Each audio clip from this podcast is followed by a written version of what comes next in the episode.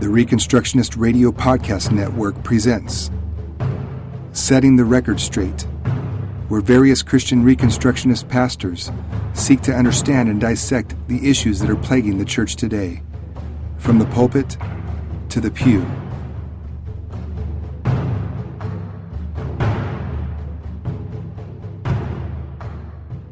Well, this morning, I said, I'm kind of rehashing a, a former sermon. You probably will remember this one a little bit. And the reason why I'm doing this is not for this week. It's not for last week. It's really for for next week. Um, you know, I, I can ignore I can ignore quite a bit, and every one of us are. I've been taught and I've been encouraged to ignore so many people. Sometimes ignoring people helps, doesn't it?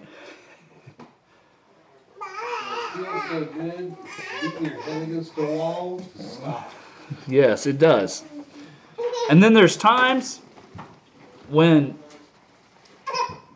it sounds like it's like you try to ignore someone and it's it's kind of like there's a door behind you. You've closed the door, and they just keep knocking, right? And there's a point in time when you're gonna have to answer that door and tell them, listen, either stop knocking, or I'm gonna have to remove your hand. and so, uh, now that sounds harsh, but the reality is. There, there's a time and a place, and there, you know, in the Proverbs it talks about how to answer the fool. It says, one one place it says, "Answer not a fool according to his folly." Why? Lest you be like him, right? Then it turns around, the very next verse says, Answer fool according to his folly. What? Lest he be what? Wise in his own eyes. Why? Why? There's an aspect of one thing is when sometimes people speak foolishness and it's evident to everyone around them, right? It's it's it, it's it's foolishness. And there's a time when when someone says something, they reveal the foolishness of it just in what they're saying. But what happens when in someone's foolishness they begin leading others astray? And when and here's our, our duty. Now our duty is not to we don't save anyone. We but the the Bible tells us to persuade. We're to be persuasive. And one of the things is when we hear something that sounds truthful, but we know it's not truth, when it looks righteous, but we know it's not righteous, what when we we are to speak to those things because it's not it's not it's one thing for someone to have that I'm being led astray. They're, they're, they're, they, they have foolishness. But when they start leading others astray by their foolishness, you must speak. Listen, I'm not trying to, uh, we're not talking about just cutting their head, hand off. We're, we're talking about we need to speak to this is the standard of God's word. You don't always have to get, it, it's not even something you have to be aggressive about. The reality is, is Jesus handled many of these situations, and this is why I'm doing this. This is really why I'm doing this this morning and next week. When Jesus ha- came to some of these situations, what did he do? He didn't just say, "This is how it is." what did he do? He'd ask a question.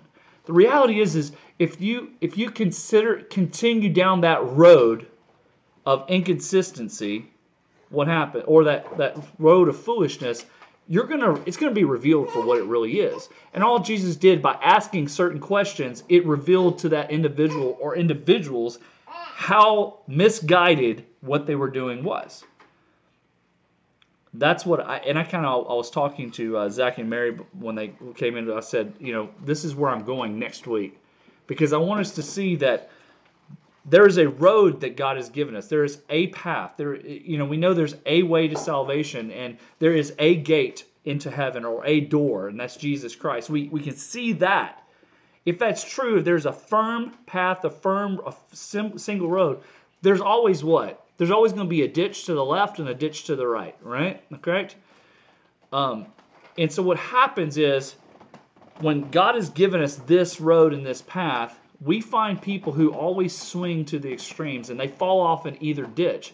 And um, here's the sad thing neither ditch necessarily is a lost ditch, it's just a ditch. And what happens when we're in ditches, we get weighed down, we get stuck, In fact, we're not fruitful because we can't, we're not really going down the path that God has for us. We are just in the ditch, just trying to stay above our necks above sometimes. And what we do is we, what I saw say in those things, in those two ditches, there's abuses in both sides. And so there are so many people who they struggle with the church that God has called us to be because there has been abuses either by leadership or by non-leadership. Either way. And those who've been abused by leadership in the church, what do they do? They go from this ditch, they don't get onto the path that God has for us. What do they do? They fall over into the other ditch of, of anarchy. That means there's no hierarchy, there's no no structure above me.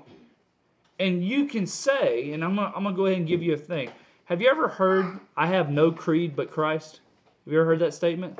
We have no creed but Christ. Do you know that's a creed? The, the thought is, is I don't have any creeds. I'm against creeds. I have no creed but Christ.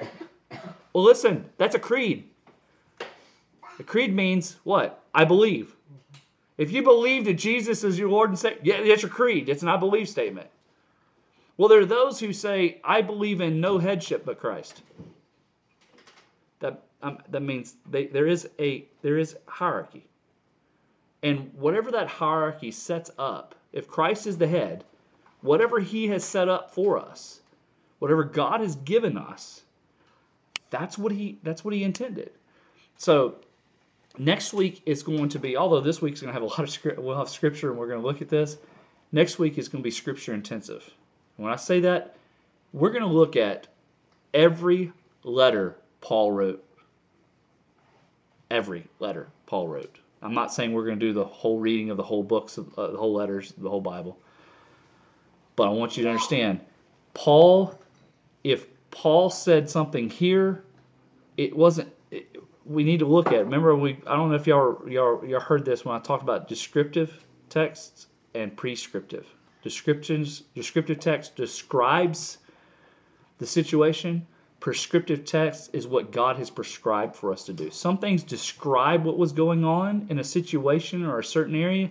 Other things are prescribed things that were given to us by the Lord. And if all of Scripture is God breathed and useful for our instruction, our training, encouragement, and righteousness, and all these things, then we need to look at the whole of it. Some is descriptive, some is prescriptive. When we look at Paul's letters here. And so, all that intro to talk about next week, you'll understand when we go through this. You'll, re- I believe you'll remember this because I have some heavy, I have some heavy uh, Greek in here. We talked about some t- some some things, but last week we talked about. We went from the first week about the priesthood of believers, or the church. We talked about the laity, the, the clergy laity divide. Is there such a thing?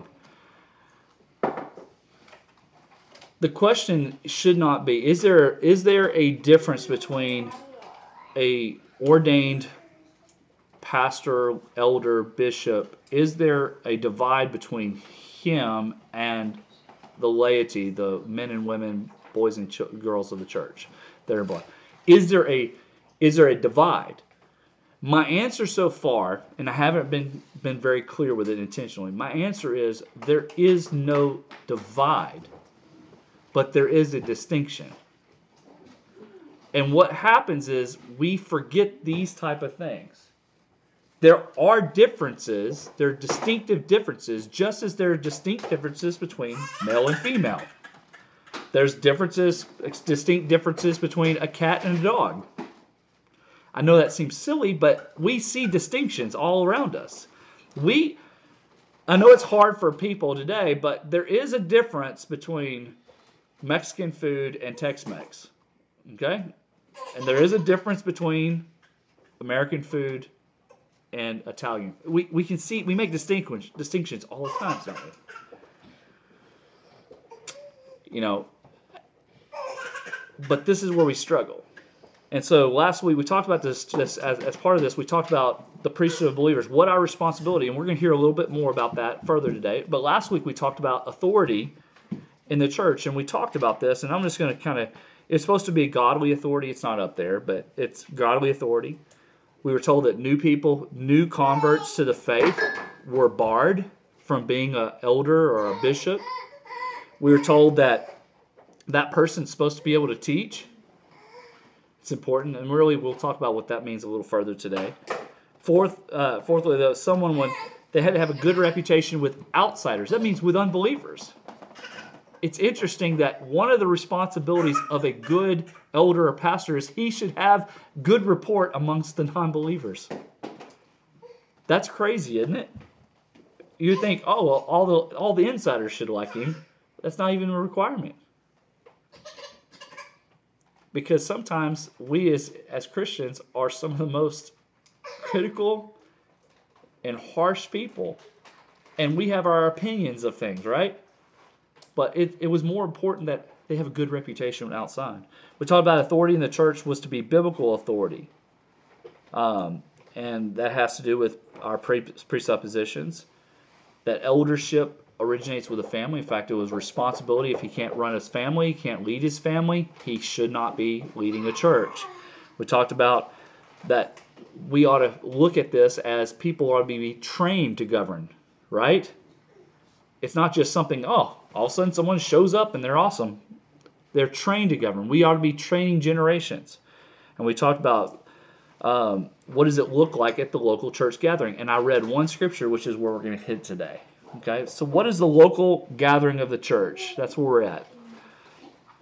And I and I kind of skipped over it, and although I put it up here again, I want to read it today. And this was a, a couple years back. Um, my brother Bojidar Marinov wrote this on a Facebook group, and he and and, and I'm going to share it with you, and I, I think you're going to get glean something from it and I think you'll remember this. Possibly, I've shared it several a couple times. He says, "I was asked why I believe that the local churches keep the people immature. The answer is that under a false doctrine of submission to elders, based on the twisting of a biblical text, there can be in a local church no one who is wiser, more mature, more knowledgeable, or more active and successful than the pastor or the elders." If such a person becomes a member of such a church, then he will eventually get to a point where his mature judgment will have to clash with the more immature judgment of the leaders. Under the false doctrine of submission to elders, he will have to submit to a less mature judgment in order to be, avoid being disciplined. Even worse will be the conflict of power and authority. If a person of no power is capable of advising people better than those in power, his authority in the church will grow beyond the power of the quote unquote leaders. No church session can tolerate such discrepancy of power and authority, and they will either be forced to kick the guy out or force him to act less mature and wise. There is no escape from this outcome. Thus, by default, the level of maturity in a local, quote unquote, local church will always have to be limited to the level of maturity of its leaders. And these, quote unquote, leaders, not being goaded by pressure from others, won't spend the effort to become more mature themselves especially when the doctrine of mandatory local church membership provides them with members. The only solution is to get rid of the false doctrine of submission, quote unquote, submission to elders, and replace it with the doctrine of Luke 22, 26 through 27. That is, only those who deserve those deserve submission who have excuse me have submitted themselves to everyone else. Church bureaucrats deserve no submission and no honor, period. Now, what does that mean? Well, if you don't know that the passage, it says, "The greatest among you will be the servant of all." So the great, the greatest leader among you will first show his leadership by how he serves. And in this situation, by his service, that does not mean it's forced submission. What happens? People submit to a, an authority based on how one demonstrates his Christ likeness, his service. It's a powerful statement for us to begin this whole thing. So, what is the the local church gathering? of the local gathering of the church. I'm going to read this passage of scripture. I don't I don't really what in fact I'm not I'm not going to go read the whole thing because we're going to be breaking it down. Let's move on to first point. How is the local church, local gathering of the church defined? How is it defined? And we'll we'll define it by this passage, this theme passage in 1 Corinthians 14. Which I, I'm intentionally wanting to go back to this because this is this is what the discussion has been predicated upon um, regarding their supposedly there's no mention of elders in the Corinthian church. So, how is the local gathering of the church defined? Well, in that passage, in our, in our theme passage in verse uh, 1 Corinthians 14 26, it says, What then, brothers, when you come together? I'm going to stop there. First off, it says, What then, brothers? Brothers is associating what? The, the brethren is, is plural of, of Christ's church, of men and women, the, the family of God coming together. When you come together, okay, it's important that it's predicated upon this. How do you define the church? When God's people, it's God's people first and foremost, and as we come together. Now, someone might say, well, the church is not a place, it's a people. Absolutely. But when we gather together, the church is gathering together for a purpose, and we'll see the purpose in a second. But Matthew 18, 18 through 20, is not the Great Commission. That's 28, 18 through 20. 18, 18, it says, Truly I say to you, whatever you bind on earth shall be bound in heaven, whatever you loose on earth will be loose in heaven. Again I say to you, if two of you agree on earth about anything they ask, it will be done for them by my Father in heaven. For where two or three are gathered in my name, there I am among you.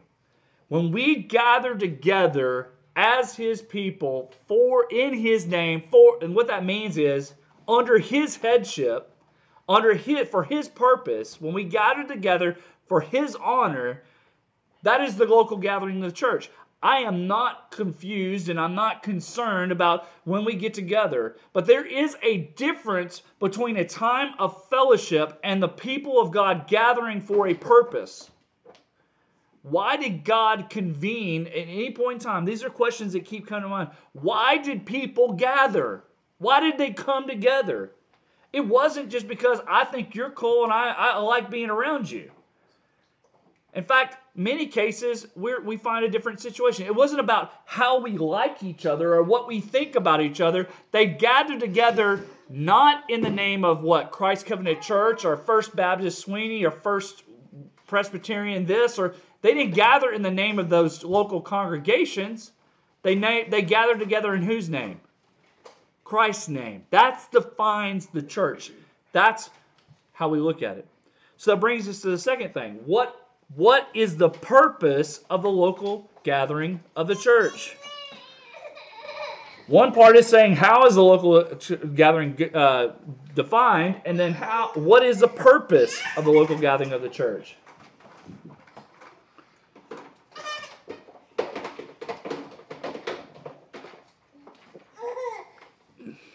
Well, it goes on in that same passage, verse 26. When you come together, each one has a hymn, a lesson, a revelation, a tongue, or an interpretation. Let all things be done for building up. I would go to tell you that the purpose of the local gathering is not about how many songs we sing or what songs we sing. The purpose of the local gathering of the church is not about even our giftedness, although God uses our giftedness individually as we gather. The point of the gathering, the purpose of the gathering of the local church, is for the building up of one another. Now, listen, I'm not saying to build your self esteem. Please understand what that means. It's not to give people pats on the back and say, that you're an awesome guy, you're an awesome girl. Lady, I love being around you. You're the best friend ever. That's not what we're talking about. What does it mean to build up the body? Well, Romans 14 13 through 19 says, Therefore, let us not pass judgment on anyone uh, and one another any longer, but rather decide not to put never to put a stumbling blocks or hindrance in the way of a brother. I know and am persuaded in the Lord Jesus that nothing is unclean in and of itself, but it's unclean for the one who thinks it's unclean. For your brother is grieved by what you eat, you are no longer walking in love. By what you eat, you do not destroy the one for whom Christ died. So do not let what you regard as good be spoken of as evil. For the kingdom of God, this is why I underline these. For the kingdom of God is not a matter of eating and drinking, but of righteousness and peace and joy in the Holy Spirit. Whoever thus serves Christ is acceptable to God and approved by men. So then let us pursue what makes for peace and mutual upbuilding. The purpose of the local gathering is mutual edification, building one another up, strengthening one another. It is for building up up is building up for all, strengthening each other in wisdom and knowledge of our Lord and his word. Ultimately, it is a mutual sharpening of one another. That's what, what it's important to say that because Proverbs 17, uh, 27 17 says, Iron sharpens iron, and one man sharpens another. Yes, the local gathering of the church is for the mutual upbuilding one with another. There are things, and I go back to this, there are things that without a doubt that in a, regarding God's word, I understand, I'm able to explain maybe better to other people in this in this room. But there are also aspects of life. There are people who have gone through certain tasks or certain struggles or strifes or trials presently or in the past. And they have testimony to how God has taken them through that. And and just because their situation and another one's unique in itself, that does not mean they cannot be there to strengthen and build one another up. And when we struggle, and we've struggled in the past, we're able to what? We're able to sharpen one another.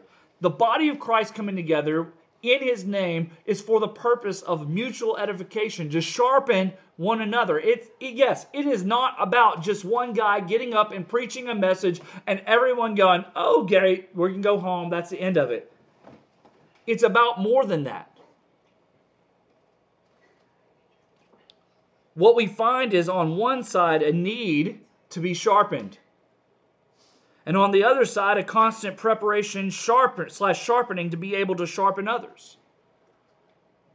See, what, what I what I agree with with Bo on is the fact is it becomes very easy to settle in if no if if, if all I do, if all I were to do is keep people and, and instruct people and keep people at a certain place and I didn't expect that anyone's gonna grow, and I don't I don't challenge anyone to go and, and read the word and, and grow in their faith. If if that's how it is, then it'd be really easy. But as people grow in their walk with Christ, leaders ought to be what? They ought to be growing in their walk with Christ and not subverting God's move in people's lives, but what? They should be encouraging. This doesn't make one person the guru but it drives them to always be growing, maturing, and strengthening. My life today is very, as a pastor or teacher, preacher, whatever you want to call me, is very different than it was five, ten years ago. I used to spend my entire week in an office reading and writing sermons and doing those things. Yes, I wrote a lot. I yes, I read a lot more books, and I don't have as much time to read as many books these days. But you know what? It doesn't keep me from growing in my faith. I listen. I listen to, to God's word. Right in my put my earbuds in. I listen to God's word all day long. I listen to people preaching God's word. I listen to people talking about how God's word is applied. I'm constantly doing something. If I can't read, I want to be instructed. Not because I want to be a guru, not because I want to be above and over other people, but I want to be, I want God to look at my life and the way I apply His word and have Him say, Well done. That's what drives me. Because it's real easy for any of us to get stuck in a rut and just accept life as it is and go on our way. Ultimately, both sides are beneficial to one another. They are necessary for one another's existence as well. In Ephesians 4, we're going to come back to this, but he says he gave the apostles, prophets, evangelists, shepherds, and teachers to equip the saints for work of ministry, for building up the body of Christ. And the goal is that all of us grow together to maturity. Thirdly, this morning, thirdly, is when the local church gathers, what does it look like? What is the church, when the church, local church gathers, what does it look like? Now, I'm going to read a passage of scripture and I'm going to guarantee that when we went to this, go ahead and go to A2. In all things, there must be order and peace. I can guarantee you that, and I will agree with some others on this. If you go to any local church in our community or in your town, there's going to be most, on the most part, there's going to be some order, very orderly worship. In fact, if I went to uh, such and such Baptist church or such and such Presbyterian church, there are going to be times when they stand and they sit like a Catholic church. I, you know, it's like, I mean, it's up, down, kneel, beep, beep, beep, like, I mean, I mean, good Lord, you gotta have to, make, you gotta go make sure and have your doctor sign off to make sure your heart's good enough for it. Um, but it, the reality is, there might be order and peace, and what I'm talking about today and about order and peace is not necessarily that. When we talk about order, is is what God what God has defined. Okay? In all things there must be order and peace. And let, us look at our theme passage. It says, What then, brothers, when you come together, each one has a hymn or a lesson, a revelation, a tongue, or interpretation, let all things be done for building up. He goes on, and says, If anybody speaks in a tongue, let there be only at least two or more, at most two, or most three, and each in turn, and let someone interpret. But if there's no one to interpret, let each of them keep silent in the church and speak to himself and to God. Let two or three prophets speak, and let the others weigh what is said. If a revelation is made to another sitting there, let the first be silent. For you can all prophesy one by one, so that all may learn and be encouraged. And the spirits of the prophets are subject to the prophets. For God is not a God of confusion, but of peace. And he goes on in verse 40, he says, But all things, whatever, no matter what it is, all things should be done decently and in order.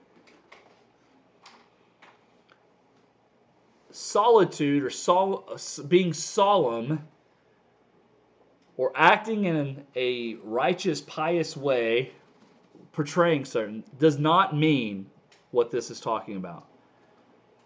In everything we do, we ought to be able to communicate what God is what God's intention is here. Do we have to sing songs first? That's what it's all. No, you don't have to sing songs first. Do you have to even sing songs? No, you don't have to sing songs. But when we do things, no matter what it is, it's to honor God first and foremost, right? And it should be for what? The mutual benefit, the building up of the body of Christ. If any part benefits the individual and not the body, what happens?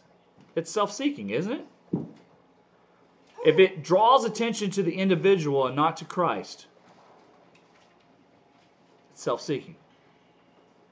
It's important that even when it gets to and talks about uh, let three prophets speak, meaning those, pre, those are preaching or proclaiming. And if one revelation comes to one, meaning if God's discernment comes in that moment, one of them remains quiet and what? The other starts to speak. Doesn't mean the first one can't talk again. It just means what we're talking about in that mutual edification as we come together, there ought to be order in it. And it's not to be a dominant thing. I've been in situations where I've had to apply not my authority, but I have to say what? You know, that's probably not right for the discussion here right now. Because I've had someone bring up something, I mean, I'm talking about crazy or perverse in the middle of a message. Or we had someone fall out. I had, I, I, I remember in the middle of preaching, I had someone go into an epileptic fit. What I would say was not an epileptic fit, but I would say was a manifestation of possession. And I just transitioned right on into into prayer. I wouldn't let that person receive that type of, of I'm not going to allow them to have that type of attention and draw it away from Christ. We must do things in order and peace. And I'm going to talk about this a little bit more next week but we'll go. But we also B we must take a biblical stand regarding. You know, it's not this. It's not that big of a deal regarding tongues in the church. What does it mean? Y'all have heard me talk about this. Well, what does it talk about? If anyone speaking in a tongue, let there be only two or most at three, and each in turn let someone interpret. But there is no one. If there's no one to interpret, let them keep quiet. Basically, what when we talk about tongues in church, and, and even and I'll tell you, even my, my buddy Bojidar and I will disagree on what this means, but I'll go back to what I know what the language says. Even if it was something else, there ought to be order. But I'll tell you what the language says. The language says in in the Greek is there's it's the Greek word glossa. It means the tongue. Yes, I just did that on video. I just pointed to my tongue and I saw it. So, but the tongue, a member of the body, an organ of speech, tongue, the language or dialect used by a particular people distinct from that of other nations. Okay? You might say, well, what's the big? Uh, in the Strong's version of it, it says, of certain uncertain affinity, the tongue, by implication, a language, specifically one naturally acquired. See, in those local gathering of the church, there were people of possible multiple nationalities. We know at Pentecost there were people, remember the Jews were gathered from all over the world, right? And they heard the message they were proclaiming in their tongue. Interesting. In their own language, their own glossa. Now, whether the message was they were speaking in those language or the, the miracle was they were hearing in that their language, it doesn't matter to me. The fact is, when we talk about this, if there's no one to interpret, so I, that's why I go back to it. If I'm Spanish speaking and I come into a place and I'm trying to speak to you in Spanish and everyone in here is English speaking, it does not benefit the congregation to have that person speak. It's hard. But if there's someone to interpret, let them interpret. I, that's still where I believe and where I hold. I have not been convinced otherwise yet. Therefore, someone were speaking a native tongue and there was no one to interpret, how does that profit the, eh, or mutually build up? That's the whole point. How does it build up the congregation? This passage cannot be speaking of a supernatural, or should I say, magical spiritual language. Although, if and when speaking in tongues occurs, it could be like I say, like Acts two, and I put that there, but, but we're not going to read it. We, you know what, what happened in Acts? They heard. See, we must take a biblical stand regarding prophets and prophecy in the church. When he says, let two or more prophets speak, what we're talking about is something really specific, and that's the word prophetes. I know you already did that. You'll get there. These are men filled with the Spirit of God who, by God's authority and command and words of weight, pleads the cause of God and urges salvation of men. Y'all know of the old prophets of Old Testament, correct? What would they do? They would declare God's word, God's God's revel. They bring revelation of God's word to a people. Usually, what was it? Repent or or sometimes it wasn't even repent. It was this is this thus says the Lord, and I'm going to destroy you. I mean, the reality is it's there. But a prophet proclaimed the word of God. He yes, in some ways we'll see that in a moment. It's foretold or foretelling the future, but that's not all that it means. In Ephesians 4, you're going to have to skip ahead a little bit, catch up with me. In Ephesians 4, which you read a while ago, Christ gave the apostles, the prophets, the evangelists, the shepherds, and the teachers to equip the saints for works of ministry. The word for apostles is, it's here, apostolos, meaning the delegate, messenger one sent forth with orders specifically applied to the 12 apostles of Christ in a broader sense of the other eminent teachers, Barnabas, Timothy, etc. There's the word for prophesy, or pro, uh, those who prophesy, or the prophets. It's propheteuo, which means to prophesy, to speak forth by divine inspirations, foretelling future events, teach, refute, rebuke, reprove, admonish, and comfort by divine inspiration and leadership. There's a word for evangelist, which is euangelistes they bring good tidings, the gospel, heralds of salvation through Christ who were not apostles. Now I'm going to tell you something. I, I listened to a thing recently on missions by Bojidar Marinov, and he, he equates, and I think very much so, he should be equated, he equates the word evangelist with missions, a missionary. And I, I think what we think of as missionaries are these group of people that go off to foreign countries and do certain things. These were specific people who are on mission for God, but they were they were they were heralds of the gospel. They weren't might not have been prophets, but they were had a specific office or ministry which was to go and reach out to the utter, uttermost parts. So I want us to think about that in, light of that. The evangelists today in Baptist circles, there's a guy. These are guys who travel the circuit and preaching in all these churches. They preach the same evangelistic crusade in all the churches they go to. It's the same messages that God gives them. It's not exactly how it should be. We're talking about going to a people who have not heard and these are missions, and and they're not necessarily drawing all the attention. But th- anyways, these are I'll, I'll say evangelists, evangelistes, poimen, and this is not poi men, it's poimen, means shepherds or pastors or shepherds, herdsman, shepherd, presiding officer, manager, manager of an assembly, or, or as of the overseers of the Christian assemblies, to watch for enemies, to defend, to heal wounds and sickness, to find and save the lost, to love and share their lives. A pastor's role and responsibility is to, yes, give oversight, but to love, to care for God's flock as an under shepherd of the great shepherd. Then he has the word teachers in that list, didaskalos, which means an instructor. Now, when we talk about an instructor, I, I, go back this, I can go back 10 plus years on this one. In the Hebrew, it says uh, bene, which means to discern or understand. These are people who discern God's word and understand. Now, I want us to always think about it. In fact, Hebrews goes on and says, uh, About this we have much to say, and it's hard to explain since you have become dull of hearing. For though by this time you ought to be teachers, you need someone to teach you again the basic principles of the oracles of God. You need milk, not solid food, for everyone who lives on milk is unskilled in the word of righteousness since he's a child. But solid food is for the mature, for those who have their powers of discernment trained by constant practice to distinguish good from evil.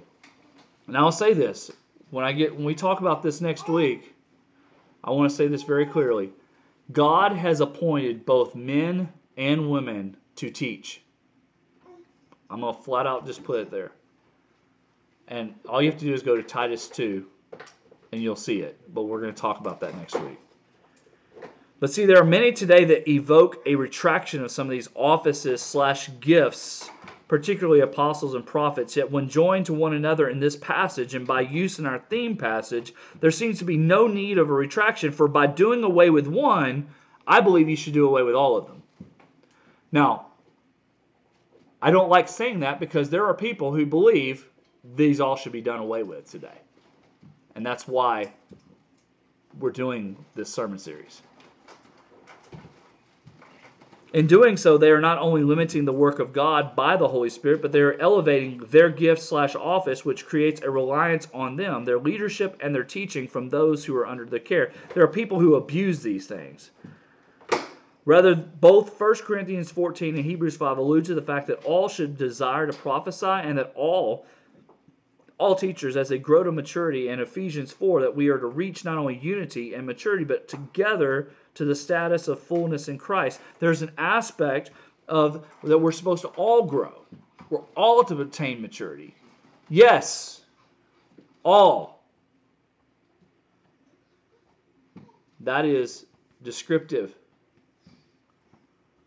That is saying there is no divide amongst the clergy and laity.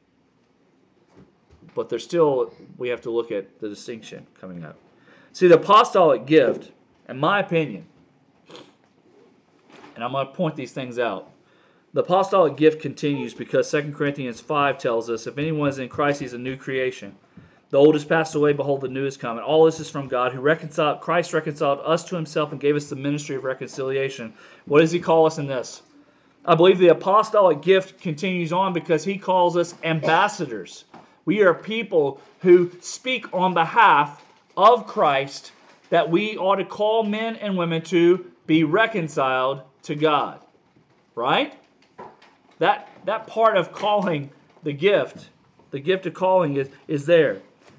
I believe the prophetic gift continues because 1 Peter 2 9 tells us that we are a chosen race, a royal priesthood, a holy nation, a people for his own possession, that we are to proclaim the excellencies of him who called you out of darkness into his marvelous light. Yes, prophets prophesy under the leadership of the Holy Spirit, and as his people, we are a priesthood who do so.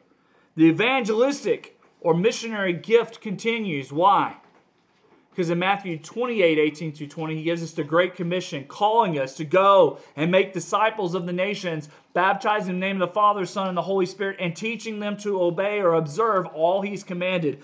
That gift continues. The pastoral slash shepherd gift continues because 1 Peter 5 1 through 5, he says, I exhort the elders uh, among you as a fellow elder and witness of the sufferings of Christ, as well as a partaker in the glory that is going to be revealed. Shepherd the flock of God that is among you, exercising, exercising oversight, not under compulsion, but willingly, as God would have you, not for shameful gain, but eagerly, not domineering over those in your charge, but be examples to the flock. And when the chief shepherd appears, you will receive the unfading crown of glory. Likewise, you who are younger, be subject to the elders. Clothe yourself, all of you, with humility toward one another, for God opposes the proud, but gives grace to the humble. And you'll have to look at what he defines as what an elder is in a moment, not just to be what we'll look at that next week. The gift of teaching continues. Because from the beginning in Deuteronomy 6, he told us to teach these laws, these statutes to our children, to bind them on our foreheads, to, to post them on our gates and our doorposts. Why? So our children will not sin against God. So our, our children and, and, would, would know God's word and write it upon their hearts and their lives, and we are to discuss it. Ephesians 6 4 told us, Fathers, don't provoke your children to anger, but what? Raise them, bring them up in the discipline and instruction of the Lord. In 2 Corinthians 10, verses 1 through 6, he tells us that the weapons of our warfare are not of full flesh, but have a divine power to strong, destroy strongholds. We destroy arguments and every lofty opinion raised against the knowledge of God and take take every thought captive to obey Christ. The gift of teaching still exists from the parents all the way up, and we must teach in order that people will know how to what? Hear error, hear lie, and hear truth, speak truth, apply God's word to every aspect of life. That is our goal. And if the if you look at the the first few apostles, prophets, evangelists, pastors, you get to this place. If the others are not doing their job, then the teaching is not going to happen. And yes, I could see why in Hebrews there would be people who still crave milk. But the mature, the mature are able to discern God's word, to teach God's word. 2 Corinthians 9 goes on and talks about sowing Whatever you sow, you'll reap. And I, brothers and sisters, I'll say this whatever you sow in regards to God's word into your life, what you sow in here, Scripture tells us that out of the overflow of our heart, a mouth speaks, right? What we sow in, what we as we read God's word, as we listen to God's word, as we uh, we look at it, what happens is out of the overflow of our heart, out of the center of who we are, out of our minds, out of comes out of our mouth what? The words of God.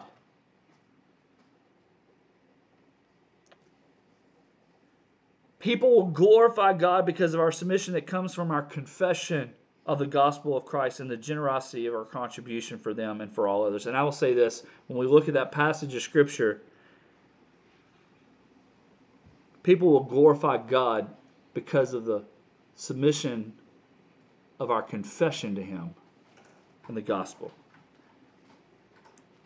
You know, it doesn't matter sometimes how much you know, but I will say this when people say something, I say, well, that's not what God's word says no, I, I love saying that because, but, but what about when God's, you know, say, sometimes that's derogatory to some people.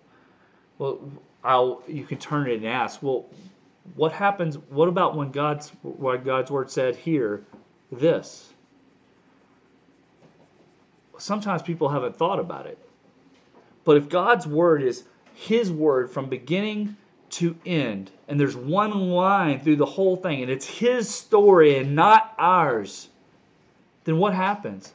people have a choice to make. Either we are consistent or we are sinfully inconsistent at that point.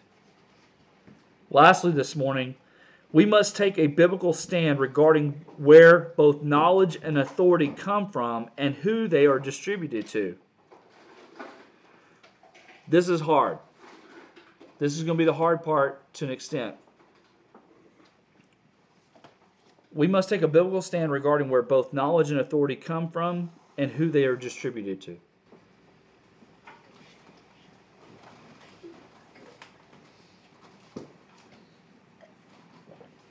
Once y'all get there, we got we have two little scripture passages and one quote, and we're done today. In verses 36 to 40 of our theme passage, he says, Or was it from you that the word of God came? Or are you the only ones it has reached? If anyone thinks that he is a prophet or spiritual, he should acknowledge that the things I'm writing to you are a command of the Lord.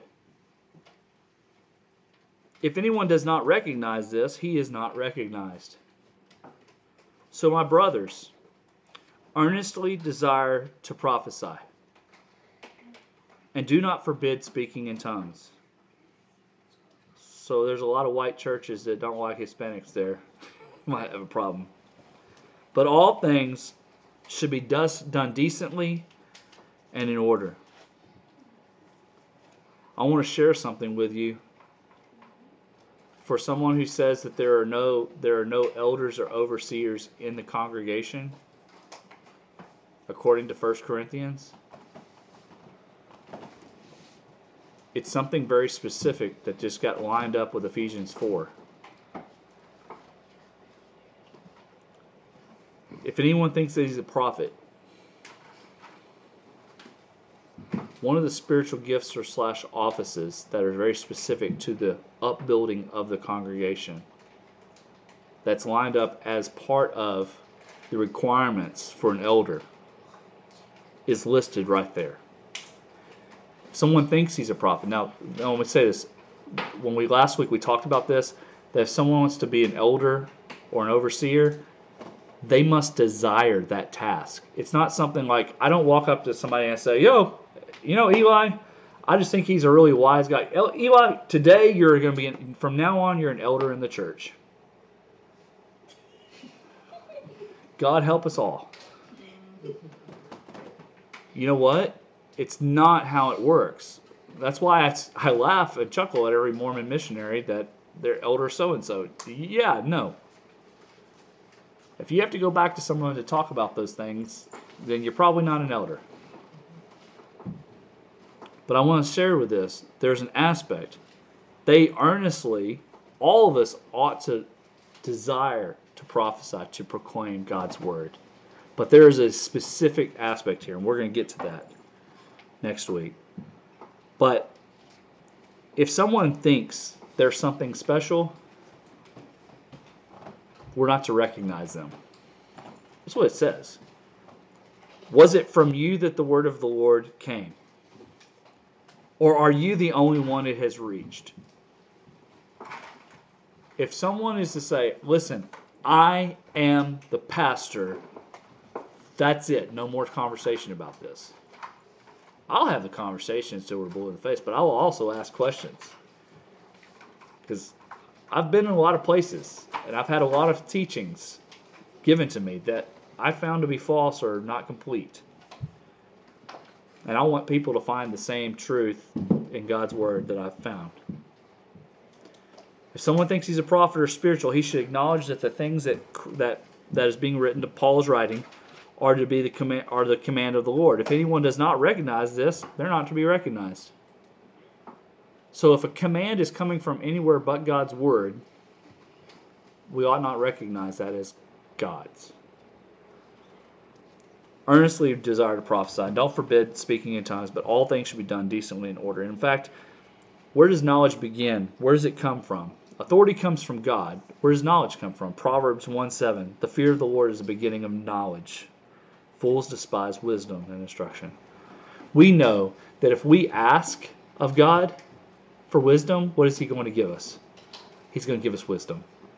If you desperately want to know what God says about these things, anything, and we search Him in prayer and in His Word, do you think He's going to say, Nope, I'm not going to reveal it to you?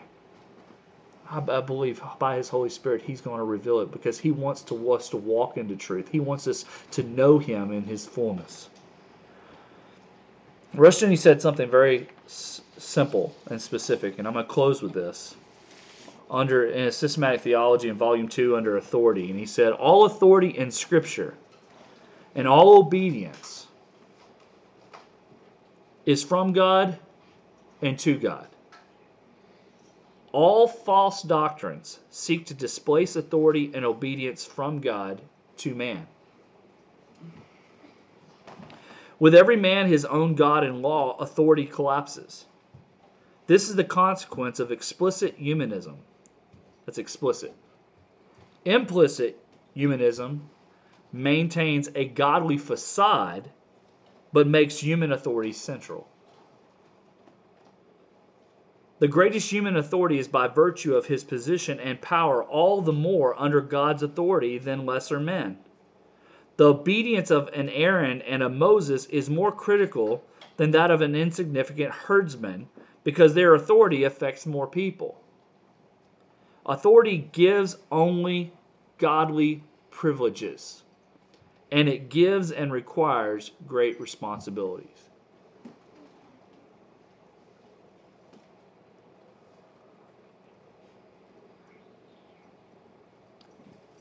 Authority under God, from God, gives only godly privileges.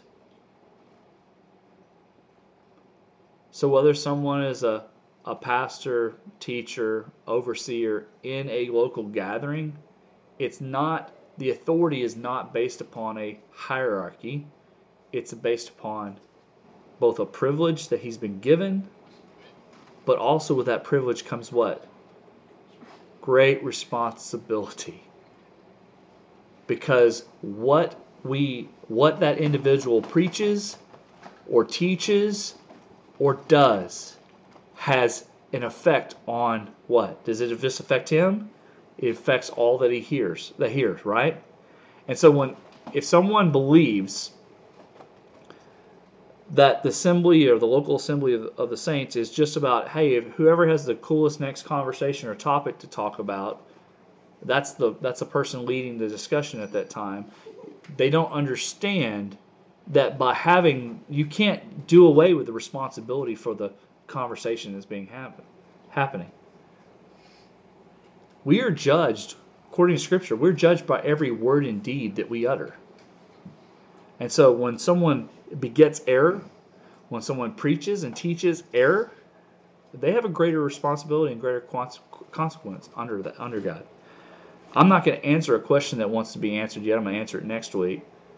But I will say this I, I have a lot for next week.